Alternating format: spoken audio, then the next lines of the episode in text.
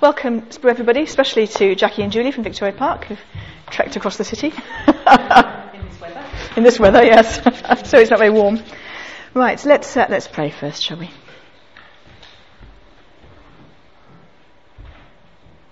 Lord, we thank you for your wonderful word. We thank you most particularly for the book of Psalms, which provides um, poetry and vocabulary for us to, to say everything we might possibly want to say to you. And we ask that you will help us tonight to understand your word better and to be better equipped to use it and to teach it and to live it. Amen. okay, what was the psalm then? For an extra truffle, what was the psalm? Who's, what did you say? Yeah, who was who was the? Uh...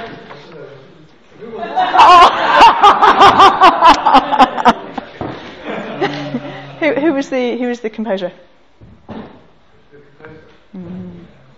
Very well known. You'll have heard of him. No, it's Duke Ellington. Yeah, it's supposed to be supposed to be very famous. You get an extra truffle. No, you don't. okay. Good. Well, for those who were here last time, um, we talked a bit about how to read a psalm. In fact, many people who were here last time, rather, just a couple. Um, talked about how to read a psalm, looking at the poetry of it.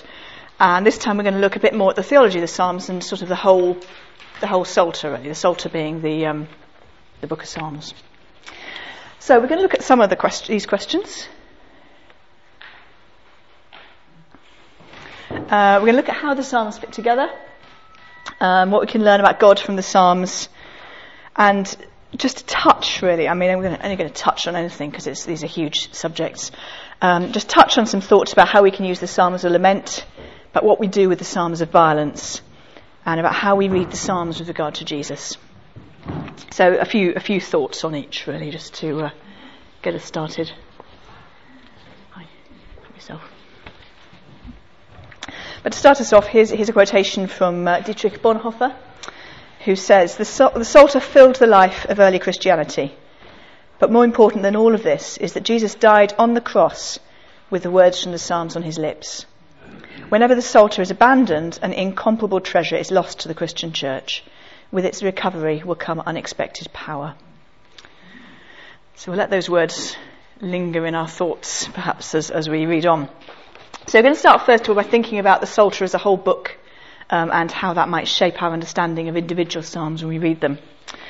Um, so if you flick on a couple of uh, things for me, Susanna, uh, or the next one. Yeah, thank you. Um, so this is this is Walter Brueggemann's quite well-known classification of the Psalms, and he says all Psalms fall into, well, most Psalms fall into one of these three categorizations. So first of all, you've got the Psalms of orientation, and these are the Psalms where there's no tension, there's no stress, there's no angst. It's Psalms of a settled people in the land, knowing God's their God, and everything's all right. Um, Psalm 23 is probably quite a good example of that. Because um, there isn't really any tension there. Yes, I walk through the valley of the shadow of death, but you're there with me, everything's fine, sort of thing. Um, so that's the Psalms of, of orientation. And then you've got the Psalms he calls the Psalms of dislocation. And the Psalms of, the Psalms of dislocation um, realize that, that things are not as, as they should be. There's a sense of, of this is how it should be and, and this is how it is and, and, and, and it's not right. Um, so the old orientation has, has collapsed for whatever reason. Um, and a good example of that would be perhaps Psalm 22, which we're going to touch on a bit later anyway. Um, and their ways of, of expressing um, the, the dissonance between what should be and what is. and then you've got the Psalms of reorientation, um, which is Psalms that have that transcend what is going on and reaffirm their faith in God. So they're Psalms with, with a presence of tension still written in those difficult situations but, but, but moving through that into faith despite the situations. Um, I should have thought of a good example. You'll find many, but I can't immediately pluck one out of the air. So that's, that's Brueggemann's classification of the Psalms, and I think, I think it's quite a helpful one for us to think about as, as we read them. Um, and Um, and what Brueggemann says is that we move in this sort of cycle with the Psalms. Come on in, Dave. Let's uh, have a, grab a thing and a truffle. And Brueggemann says we move we move on this cycle with the Psalms. And if we say we start here, so we start with Psalms that um, that, that are a call to praise, and then move around to Psalms that that declare praise and, and describe praise. I'm not quite clear on the difference between those three. But then we move around, having declared who God is, then we start to realize that things aren't as they should be, given that God is who He is. And so we move from, from praise to lament. And then from lament, we move to plea very naturally. And then we see God move, we see God act. We realize again who God is, and we move back around once again to praise. And he says this isn't a circle, in fact, this is a spiral because um, each journey around it leaves the believer a different person from whom who they started off being at the beginning of the cycle. And each time they get a little bit closer to the heart of God as they go around. Spiraling up. Spiraling upwards, yes, or inwards, whichever way you like to look at it. I suppose I guess we go the other way. so that's um, that's Brueggemann's way of. of, of so are you saying that that's how they're set out? No. You're saying that's how we should read. That's one way of reading them. That's one way of reading them. This is a bit more about how they're set out. Next slide. Um, the Psalms are, are, divided into five books. Um, and if you look in most Bibles, most Bibles will, ha- will mark them out, them out, for you. So if you look at Psalm 42, you'll see it says the beginning of book two, um, and so on. And, um, and these books have their own character. The Psalms aren't just randomly chucked in, but each, each of the books has its own character, and we'll look at that a bit more in a minute. Each of the books um, of the Psalms ends with a doxology. So, for example, um, Psalm 89, at the end of the third book, finishes with these words Blessed be the Lord forever and ever. Amen and Amen. Doxology is a, is, is a breaking out of praise, if you like. Psalm 106, at the end of the fourth book, says, um, Blessed be the Lord, the God of Israel, from everlasting to everlasting. And let all the people say, Amen. Praise the Lord. And, and similarly, each, each book ends with this little bit of doxology, some longer and some shorter. And in fact, you might argue that the final, the final five psalms are a concluding doxology to the whole thing, because the final five songs are a pure praise. There's generally speaking, as you go through the book, there's a movement from lamentation towards praise. It's, some people have said there are five books of the Psalms, and there are five books of the Torah, of the law, and that these five books of the Psalms in some way are meant to reflect the five books of the law. We're given five books of law, and then we respond with five books of Psalms. Now, Psalms 1 and 2 are very special, and they're not there at the beginning by accident. Um, so we just flick to Psalms 1 and 2 for a minute. Psalms 1 and 2 serve really as introductions to the whole book, um, and they say this is what um, this is what the book's about, really, I guess. So, why doesn't someone read Psalm 1 and someone read Psalm 2? And we'll just reflect on that for, for a minute. Blessed is, blessed is the man who does not walk in the counsel of the wicked, or stand in the way of sinners, or sit in the seat of mockers. But his delight is in the law of the Lord, and on his law he meditates day and night. He is like a tree planted by streams of water, which yields its fruit in season, and whose leaf does not wither. Whatever he does prospers. Not so the wicked. They are like chaff that the wind blows away. Therefore the wicked will not stand in the judgment, nor sinners in the assembly of the righteous. For the Lord watches over the way of the righteous, but the way of the wicked will perish. Thank you. And Psalm 2. Why do the nations conspire and the peoples plot in vain? the kings of the earth take their stand and the rulers gather together against the Lord, against his anointed one. Let us break their chains, they say, and throw off their fetters. The one enthroned in heaven laughs. The Lord scoffs at them. Then he rebukes them in his anger and terrifies them in his wrath, saying, I have installed my king on Zion, my holy hill. I will proclaim the decree of the Lord. He said to me, You are my son. Today I have become your father. Ask of me, and I will make the nations your inheritance, the ends of the earth your possession. You will rule them with an iron scepter. You will dash them to pieces like pottery. Therefore, you kings, be wise, be warned, you rulers of the earth. Serve the Lord with fear and rejoice with trembling. Kiss the Son, lest he be angry, and you be destroyed in your way, for his wrath can flare up in a moment. Blessed are all who take refuge in him. Thank you.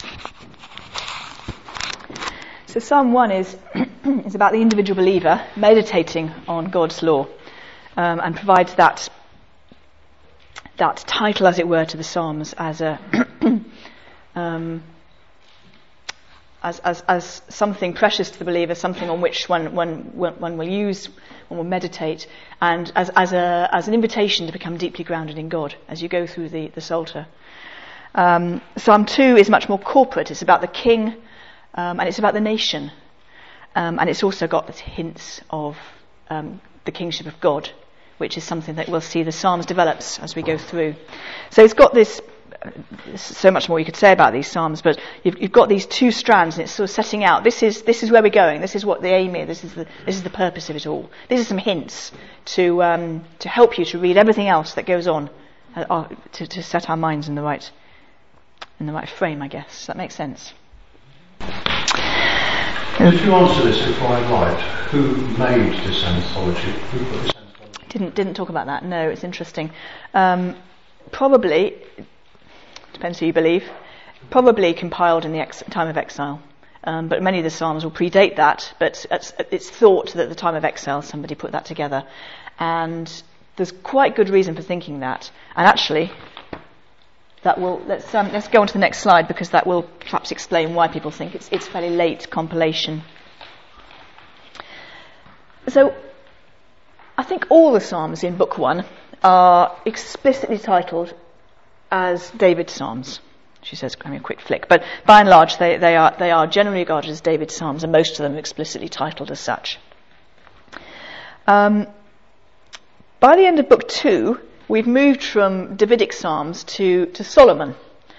Um, so if we have a quick squiz at seven, Psalm 72, which is the end of Book 2, you've got what sounds very much like an enthronement psalm for Solomon um, begins Endow the king with your justice, O God, the royal son with your righteousness. He will judge your people in righteousness, and, and so on. Um, verse 8, he will rule from sea to sea and from the river to the ends of the earth. Verse 15, long may he live, and so on. It's, it's an enthronement song for Solomon. So you've got this sense that we've moved from David and we've, we've moved to the very peak of the empire, really, which was in the days of Solomon when um, there was peace and enormous prosperity. But then things begin to go wrong. Um, by the end of book three, the king has been rejected by God. Um, as, as, we know from Solomon onwards, the, uh, the, the, the, kingship begins to disintegrate. And, um, and if we have a quick look at Psalm 89, the final book of book three, it's quite a long psalm. Talks about um, talks about how God established um, His covenant with His people. Um, look at verse, verse 3. You said, I've made a covenant with my chosen one. I've sworn to David, my servant. I will establish your line forever and make your throne firm through all generations. So it starts with, This is what you said, God. Dot, dot, dot. Look at verse 38. But you have rejected, you have spurned, you've been angry with your anointed one. You have renounced the covenant with your servant. You've defiled his crown in the dust, and so on. So you're getting this sense of progression through history, really um, that we've moved from David to Solomon to the peak, and now things are disintegrating, and we are now beginning to mourn the disintegration of the empire and the kingship and, and, and everything else. Which is why you get this sense that this is compiled quite late, because some of these psalms sound very much as if they were written in exile at the time that you know the, the Babylonians, the Assyrians have been and, and broken things down. Clearly, Psalm 137, which we're going to look at, the one um, by the waters of Babylon. We laid down, uh, we hung our, heart, our lyres on the poplar trees. Clearly written in exile. So if somebody compiled it, they've got to have compiled it quite late.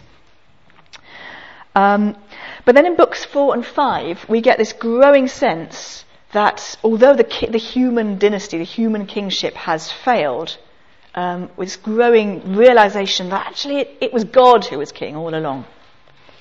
And in, in the final book in particular, there's a, a growing messianic expectation. Um, let's have a quick look at Psalm 90. So that's the beginning of book 4. So we've got this, this idea of refuge, of God as refuge. Um, verse 1 Lord, you have been our dwelling place through all generations. Um, I can't find the other bits now, but this. Version uh, prayer of Moses. How does, that?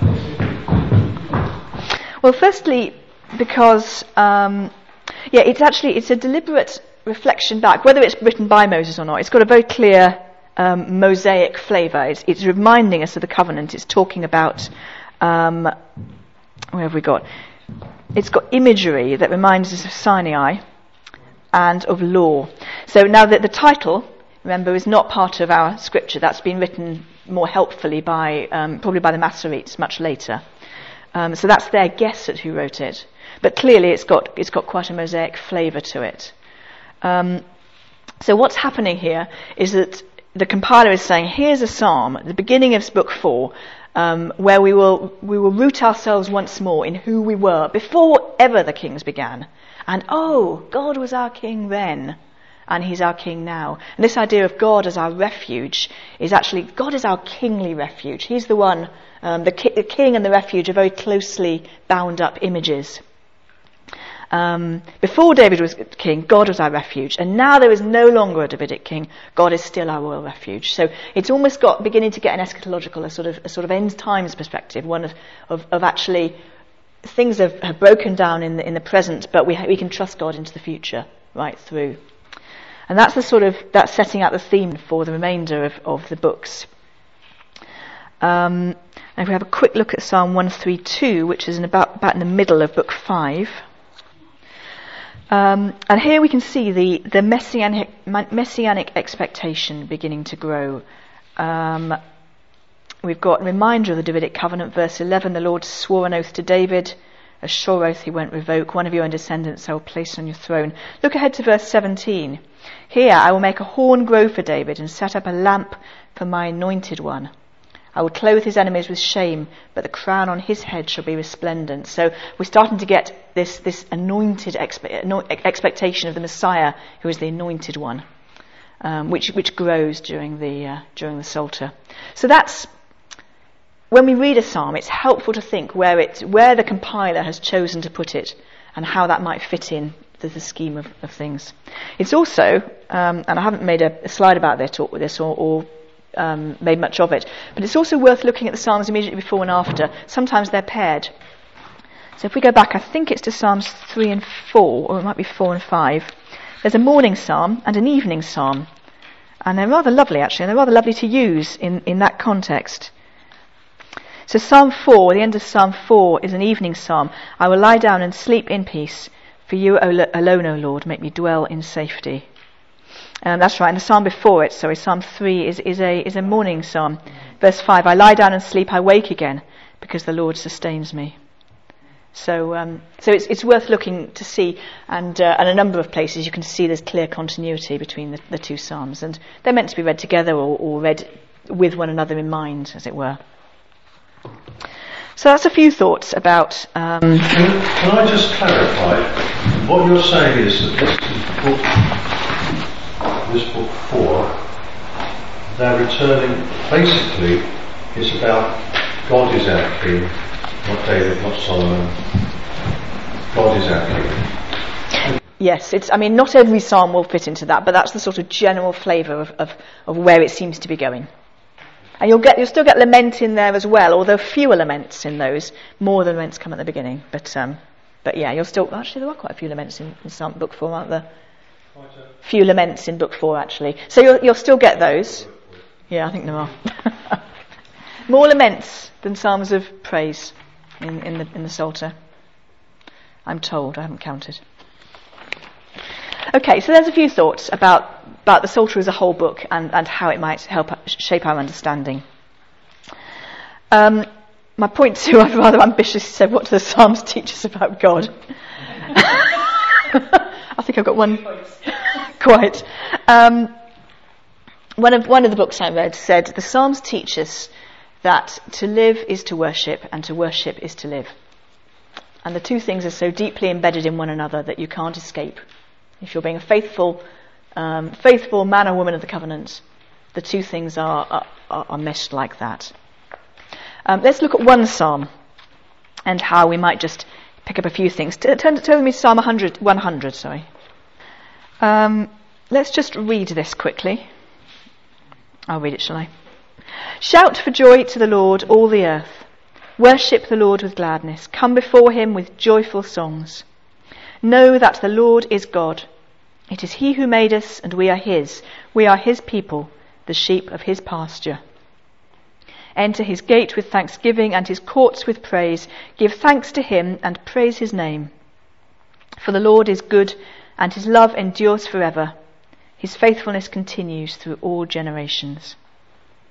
So, a lovely psalm, quite a short psalm.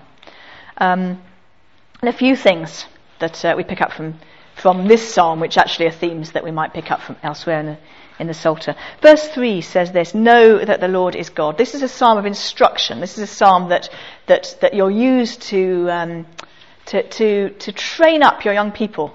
This is a psalm that you'll use to remind yourself of who God is. Um, and what's it teaching us? What does the psalm tell us about the reign of God in verse 1 and verse 5? It's, it's uh, universal.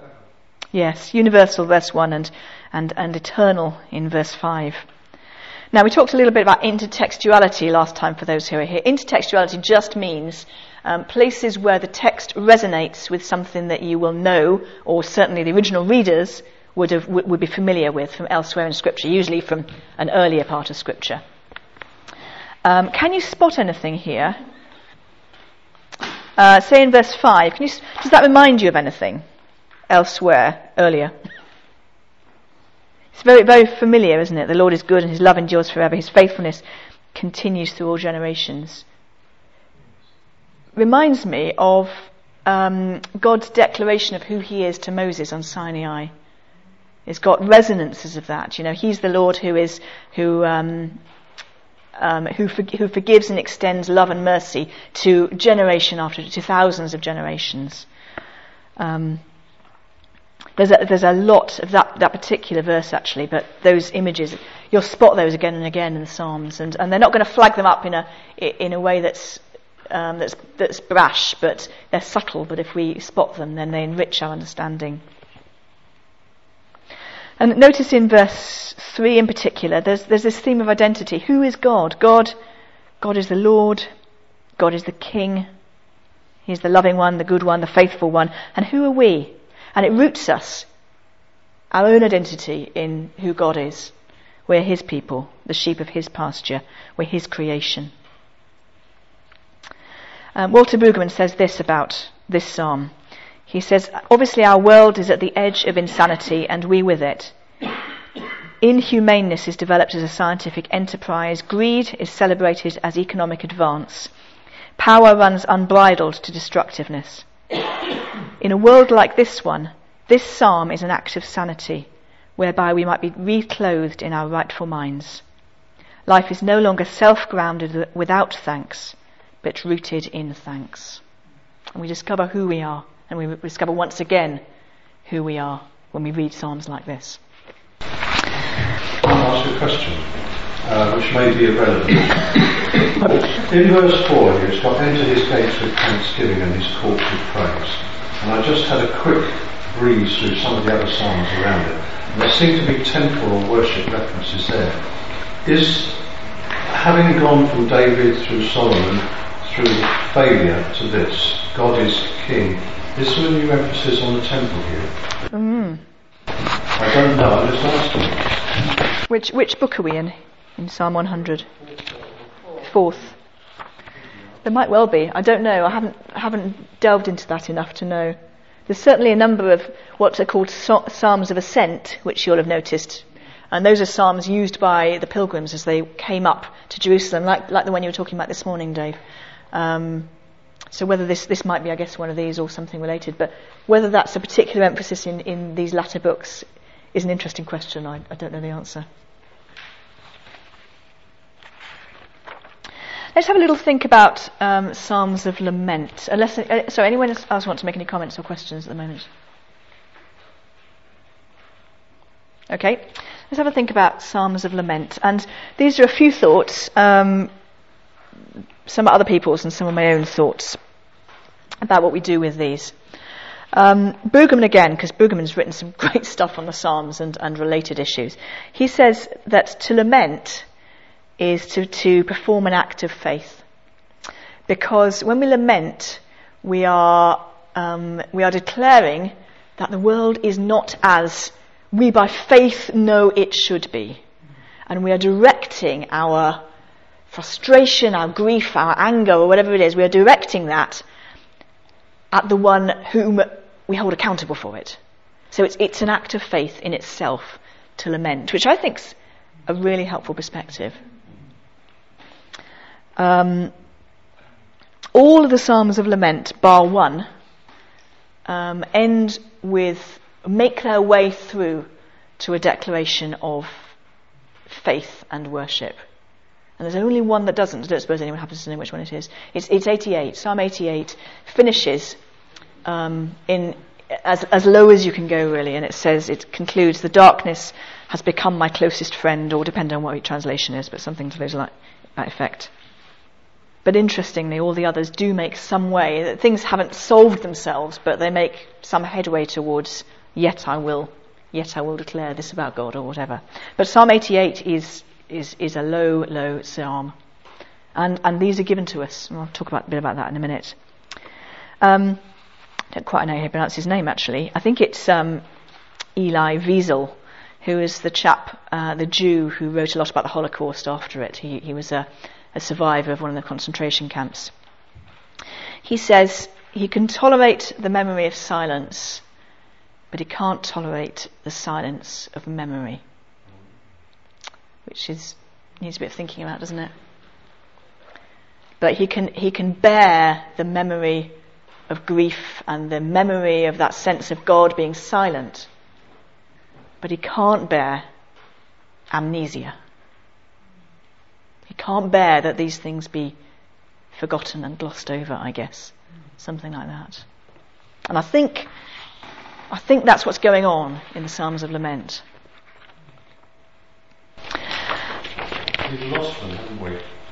We have. We've lost songs that we, we're so happy clapping. No, we're not necessarily happy clapping. you know what We're so, oh Jesus, I love you. I know you are so wonderful. We forget that in our congregation there are people saying, God, I'm angry. I don't understand what's happening to me. What are you going to do about it? And we miss the Psalms of lament. Yes, we, we do. I absolutely agree. And there just aren't enough. There's a few around, but um, yes. Um, g- grief and anger are an appropriate response to victimization, whether it's our own victimization or someone else's. It's, it's right to get angry. We read this morning about Jesus in the temple. It was appropriate that he was angry. It was right that he was angry. Um, and one writer has called it a, a theological catharsis. We, we pour this out to God. It's not a, it's not a, a, a sort of futile pouring out in, into, a, into a vacuum. We direct this grief and this anger and this discontent at God as an act of faith. And, and it's appropriate that we do. Thinking a bit more along the lines of what um, Wiesel said, um, another author I read said, To forget is to submit to evil, to wither and die. But to remember is to resist and be faithful and live again. And as soon as we forget and as soon as we gloss over, we, we've, we've let that triumph, as it were. And I've, I've mentioned already the, um, that by and large there is this progression through lament to worship. And sometimes I get, you get the impression it's, it's with gritted teeth um, that they say it. But they do. They, they have done their theological catharsis and they say, and so I will declare that God is good or that you, whatever, whatever they say at the end of these Psalms. So how can we use the Psalms of Lament? Here's, here's a few thoughts. Um, that we should use these laments sometimes for others. That sometimes they will, they will absolutely fit our circumstances. There's a, there's a wonderful one. Um, one of my children was getting some, some night terrors. And, um, and obviously that happens at night, happens about half an hour after the child goes to sleep. And um, It, uh, there's, there's a psalm that talks about my enemies return like dogs, snarling every, every evening. And it says this, it's a little refrain, and it comes up two or three times. And that just felt like absolutely the psalm to pray for her. Um, that was just felt like words that God gave me to, to, to pray over her. Um, so sometimes, absolutely, they, they fit our circumstances really well. But sometimes they are psalms that we use to lament on behalf of others, to lament for the persecuted church, to lament for those um, in injustice, in, in greed, and uh, uh, in, in, injustice and poverty, and, and so on.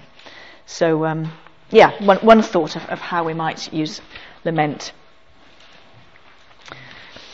Um, the uh, so, uh, Proverbs 25:20 says it says this, and it's in the message because it's particularly, um, I like it in the message, it's quite bold, but it, it, it's, it's genuinely there, I think. It says, singing light songs to the heavy hearted is like pouring salt in their wounds. And um, so I, I the question do we rush to offer cheap grace and quick platitudes um, and, and miss out on the opportunity to lament with those in our body who need, who need these um, God given songs and vocabulary um, to be to be offered to them and, and, and offered for their use and and for us together as a, as a congregation, as a body, to lament with them. There was a time when my own sort of life, my reputation was under threat. I felt very unjustly. Psalm 64 became almost, almost my daily cry to God where it talks about people sharpening their tongues mm. and making plans. Mm. And uh, it was a great comfort to think that in the Bible there was there was somebody who knew how I felt, and I could talk to God about it. Yeah, mm. yeah, absolutely. So, so I asked the question: what what role should lament play um, in our own personal devotions, but in our corporate worship as well? And I I leave that question hanging really, but. Um, I'm increasingly hearing that from different places, saying we need to, we need more lament. So songwriters, get to it. in a climate where, you know, we're very conscious of what's happening in the world and across the world, which is really grim, and in our own country, you know, where people have really, and then you come to church and it's all very jolly, and sometimes you feel, actually, are we engaging properly with where the rest of the world's at? Even if you personally feel okay, there's something, and, and I, I, I just think that we are, we somehow should be engaging a bit better.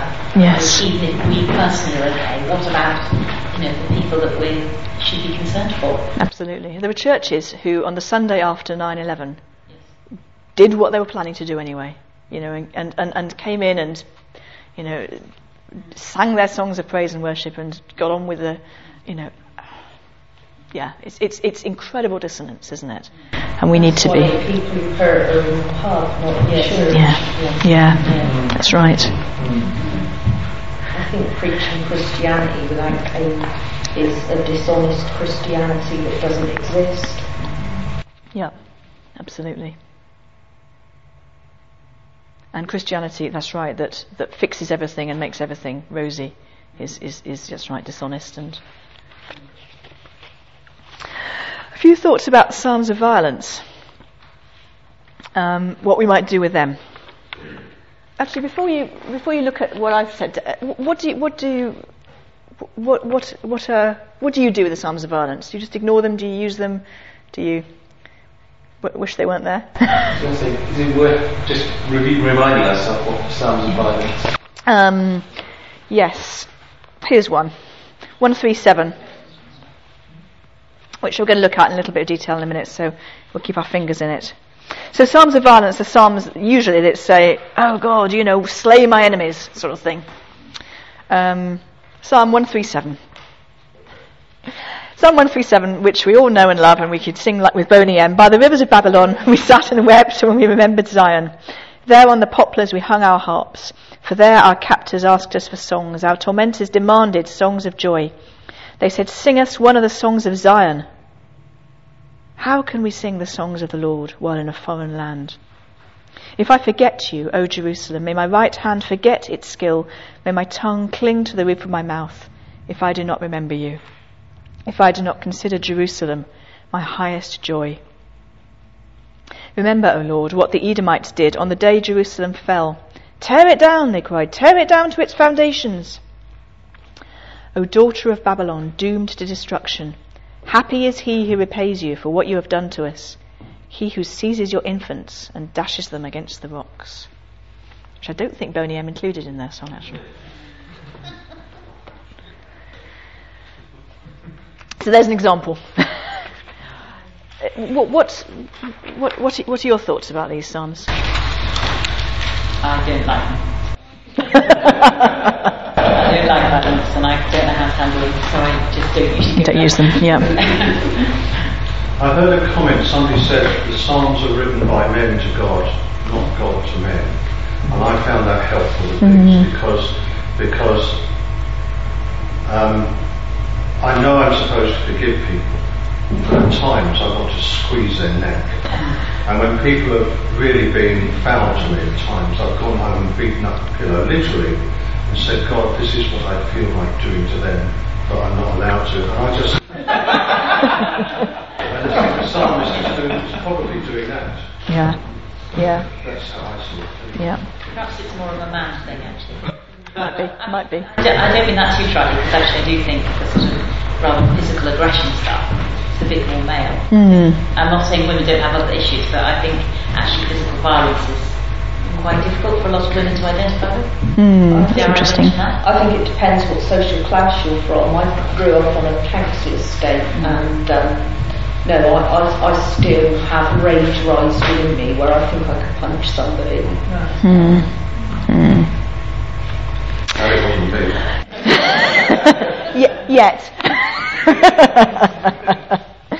Let's um. Sorry. Sorry, I was going to say, I think one thing you can do with them, uh, depending on the psalm, is you can view them as prayers against God's spiritual, you know, our spiritual forces against us. You just stole my best point.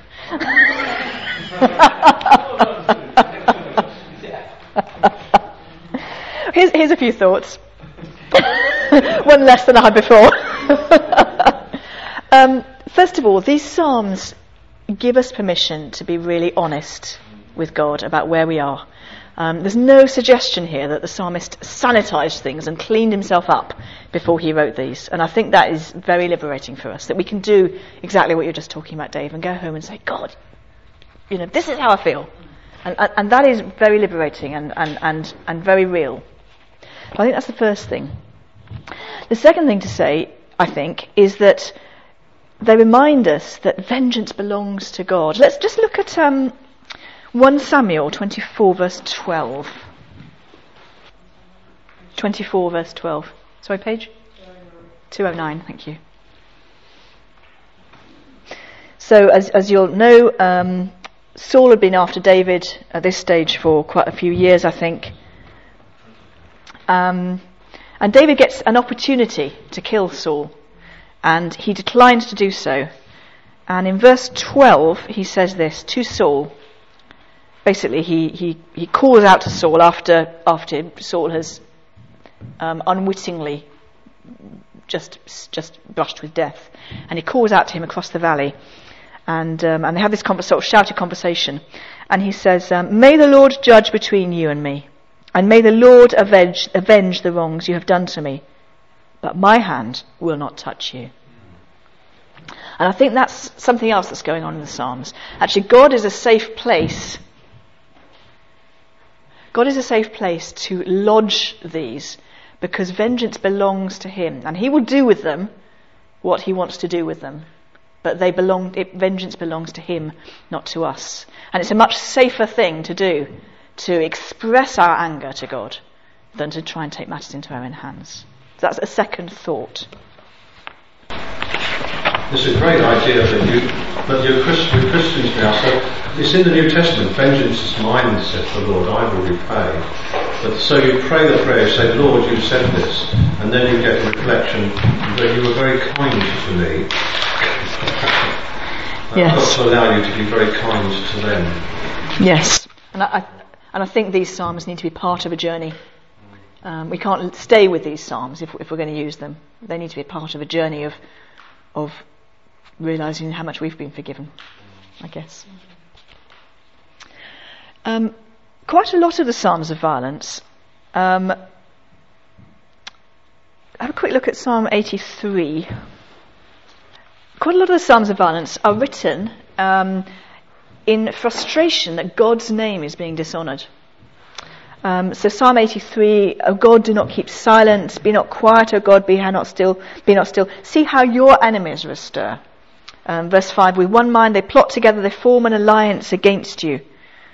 Um, and verse 18, let them know that you, whose name is the Lord, that you alone are the most high over all the earth. So some, not all of them, but some of these psalms of violence are, feel more like an expression of indignation on behalf of God being dishonoured.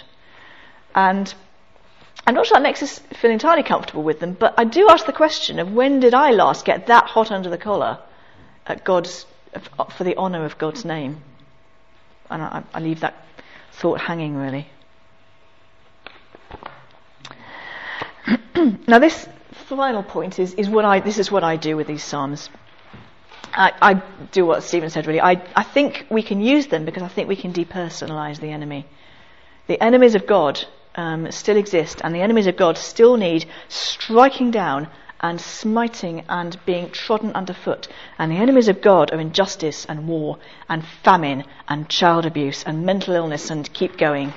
And I think we can use these Psalms really powerfully when we depersonalize the enemies and we pray them against these some of these forces.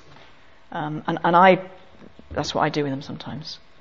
So do you mean like the powers and principalities of this dark world? Yes, absolutely. And we can and we can make that more specific if we want to. You know, you hear about something in the news about someone's been murdered or riots or whatever, and we can pray that against the. You can think of it in, in terms of spiritual powers or just in terms of concepts, almost the concept of war. But yes.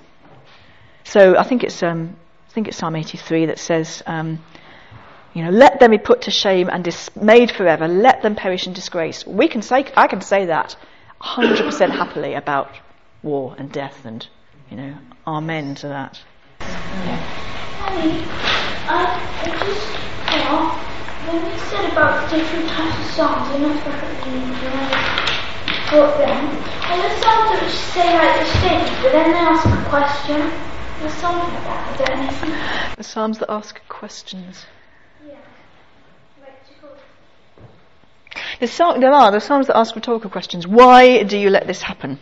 How long are you going to make us feel abandoned? That sort of thing. There's a lot of Psalms that say that. Yeah. Um, right, and I also think that sometimes we, we perhaps misread these Psalms of violence. And I've heard some quite persuasive stuff recently. I want to give you an example, and we'll just look again at Psalm 137, which um, you've probably all just shut the page on. Okay, so what's the setting of 137? What's the chronological setting? So they have seen the Babylonian soldiers come, destroy, murder, rape, pillage, burn down their temple, demolish their city, and drag them away a thousand miles on foot, probably, to Babylon. So that's the context that they're writing in. And a context where it is entirely appropriate that they would feel grief and rage to an enormous extent. Okay, so that's, that's one thought. Hold that thought. Now notice um, verse 5 that Jerusalem is personified. Jerusalem is addressed as a person. Okay, and um, and in verse eight, Babylon is addressed as a person, daughter of Babylon. Happy is he who repays you for what you have done. Okay, so Jerusalem and Babylon, two cities, are being addressed as as a person, being personified. Right? Could somebody look up, Jackie? Could you look up Jeremiah 4:31. Um, Julie, could you look up Lamentations 2:13 to 14? And Richard, could you look up Isaiah 47 1 to 5? So just listen for the personifications here. I hear a cry as of a woman in labour, a groan as of one bearing her first child, the cry of the daughter of Zion, gasping for breath, stretching out her hands and saying, Alas, I'm fainting. My life is given over to murderers. Thank you. So there we hear the daughter of Zion, Jerusalem, being described as a woman in labour. Lamentations. Um, what can I say for you? With what can I compare you, O daughter of Jerusalem? To what can I liken you, that I may comfort you, O virgin daughter of Zion? Your wound is as deep as the sea. Who can heal you? The visions of your prophets were false and worthless. They did not expose your sin to ward off your captivity. Thank you. So again, you can hear that personification. And Richard's got one for Babylon, I think. Go down, sit in the dust, virgin daughter of Babylon. Sit on the ground without a throne, daughter of the Babylonians. No more will you be called tender or delicate. Take millstones and grind flour. Take off your veil, lift up your skirts, bare your legs, and wade through the streams. Thank you. So, personification of cities and of, of Jerusalem and, and, Babylon in particular is, is quite a, a common device. And it's being used in this psalm. Now then, so first of all, we need to, so hold in your mind that we're dealing with a, a, situation of absolutely appropriate grief and rage.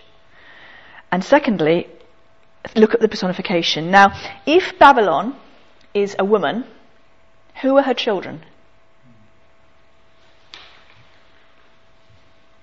Who are her children? Do you think? Inhabitants. Yeah, her inhabitants and probably particularly her soldiers, who who are the Babylonians that they've really had most contact with.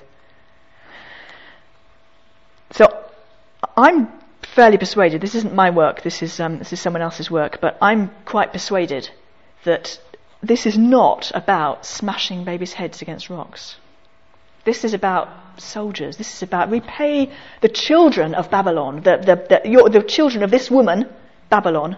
In other words, the, the you know, the, the soldiers, the ones who've done this to us, may they be repaid in this way. And then it starts to feel a little less hideous, doesn't it? so, just one example, and you, you, may or may not be persuaded, but sometimes I think we, we fail to uh, we fail to spot entirely what's going on, and, and they sound a bit worse than they need to in our ears. Right. On, on to the final stretch. Just a few thoughts about the Psalms and Jesus. Um, and you'll be familiar, I'm sure, with Psalm 22, which sounds uncannily like a description of crucifixion, written about a thousand years before, um, before Jesus and before crucifixion, I think, was invented. So, how can we read the Psalms um, as Christians? The first thing to say is that um, Jesus is the fulfillment of the Psalms as he's the fulfillment of everything else in Scripture. But not necessarily in a, in a sort of an easy sort of, oh, there's a verse there, match that, you know, not that sense. But here's the fulfillment. Here's what the Psalms are yearning towards, what the Psalms are reaching towards, what they are longing for. And his fulfillment of the Psalms in two particular ways. He is the Lord of the covenant. We know that God, the God of the Psalms, is seen in the face of Jesus. So when we read about God in the Psalms, we can apply that to Jesus, fairly obviously. He is also the servant of the covenant. And so we can read the Psalms as spoken to Jesus, and we can read the Psalms as spoken by Jesus, as the faithful servant who would use the Psalms. So when we read a Psalm, it might be helpful to read with those two questions in your mind. How, how does this sound if I say it to Jesus? How does this sound if Jesus is saying it?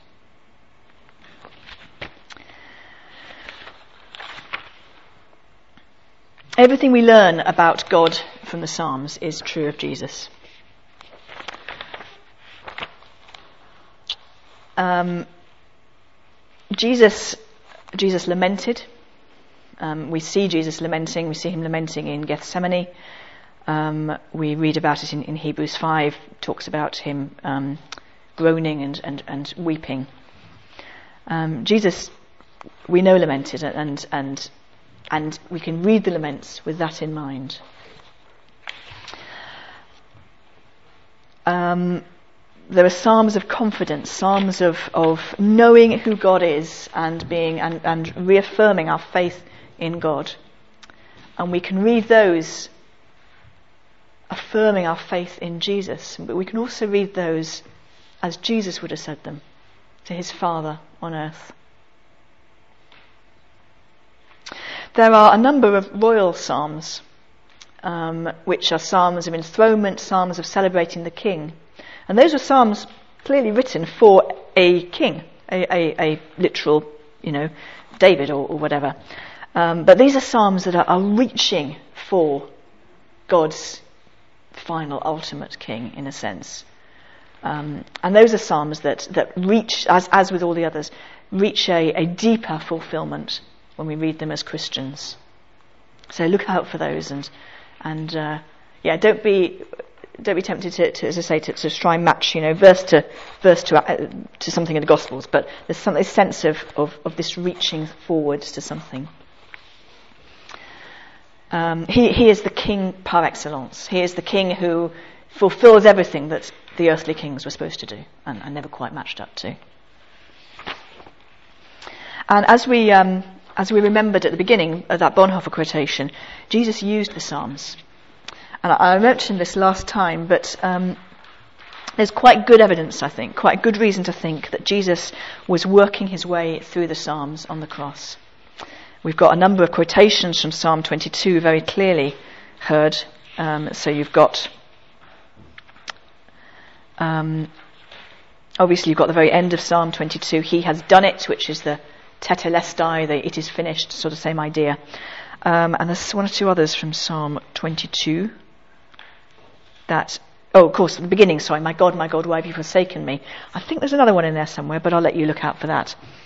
Um, and then if you read on to Psalm, and that's right, I think the I thirst is in one of these Psalms as well somewhere. I'll let you spot that. Um, so it does sound like most of the things that we hear him say from the cross are, you know, maybe snatches of him. And, and we know that the, um, that the Jews almost always read uh, scripture aloud and prayed aloud.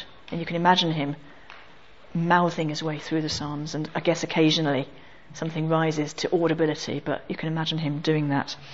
And then Psalm 31 or 2, sorry.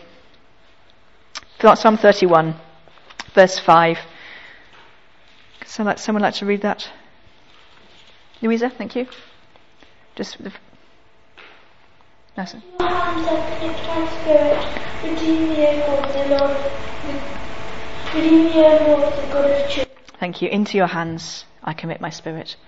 It does sound as if Jesus works his way through those psalms and gets that far and expires.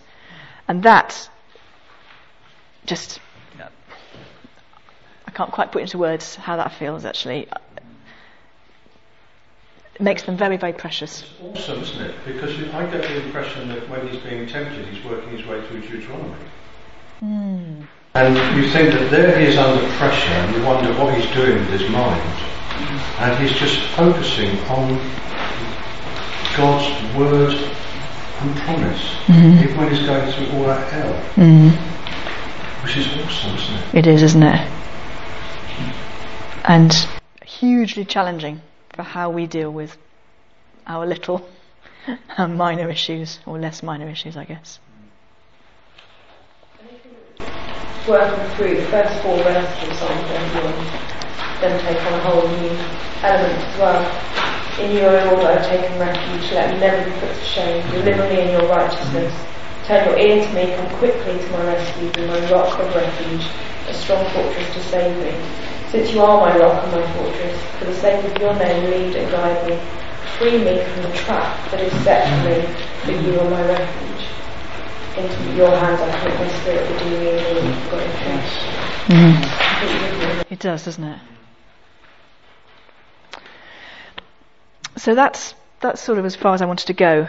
Um, I've just dropped in a few thoughts, really. Uh, it's, it's such a big subject, but I hope it's some thoughts that might lodge and might want to mull on to develop a bit more and think a bit more about. Um, if anyone wants to read anything more about it, I, I can recommend one or two books. Um, shall we use um, shall we use Psalm 150, the one we started with? Um, we'll, we'll do it spoken word rather than joining with Duke Ellington this time, though. Let's. Um oh, Chris wants to give us a solo. Let's stand and read Psalm 150 together.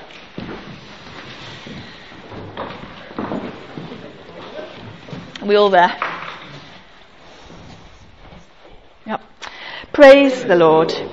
Praise God in his sanctuary. Praise him in his mighty heavens. Praise him for his acts of power. Praise him for his surpassing greatness. Praise him with the sounding of the trumpet. Praise him with the harp and lyre. Praise him with tambourine and dancing. Praise him with the strings and flute. Praise him with the clash of cymbals. Praise him with resounding cymbals. Let everything that has breath praise the Lord. Praise the Lord. Amen. Thank you.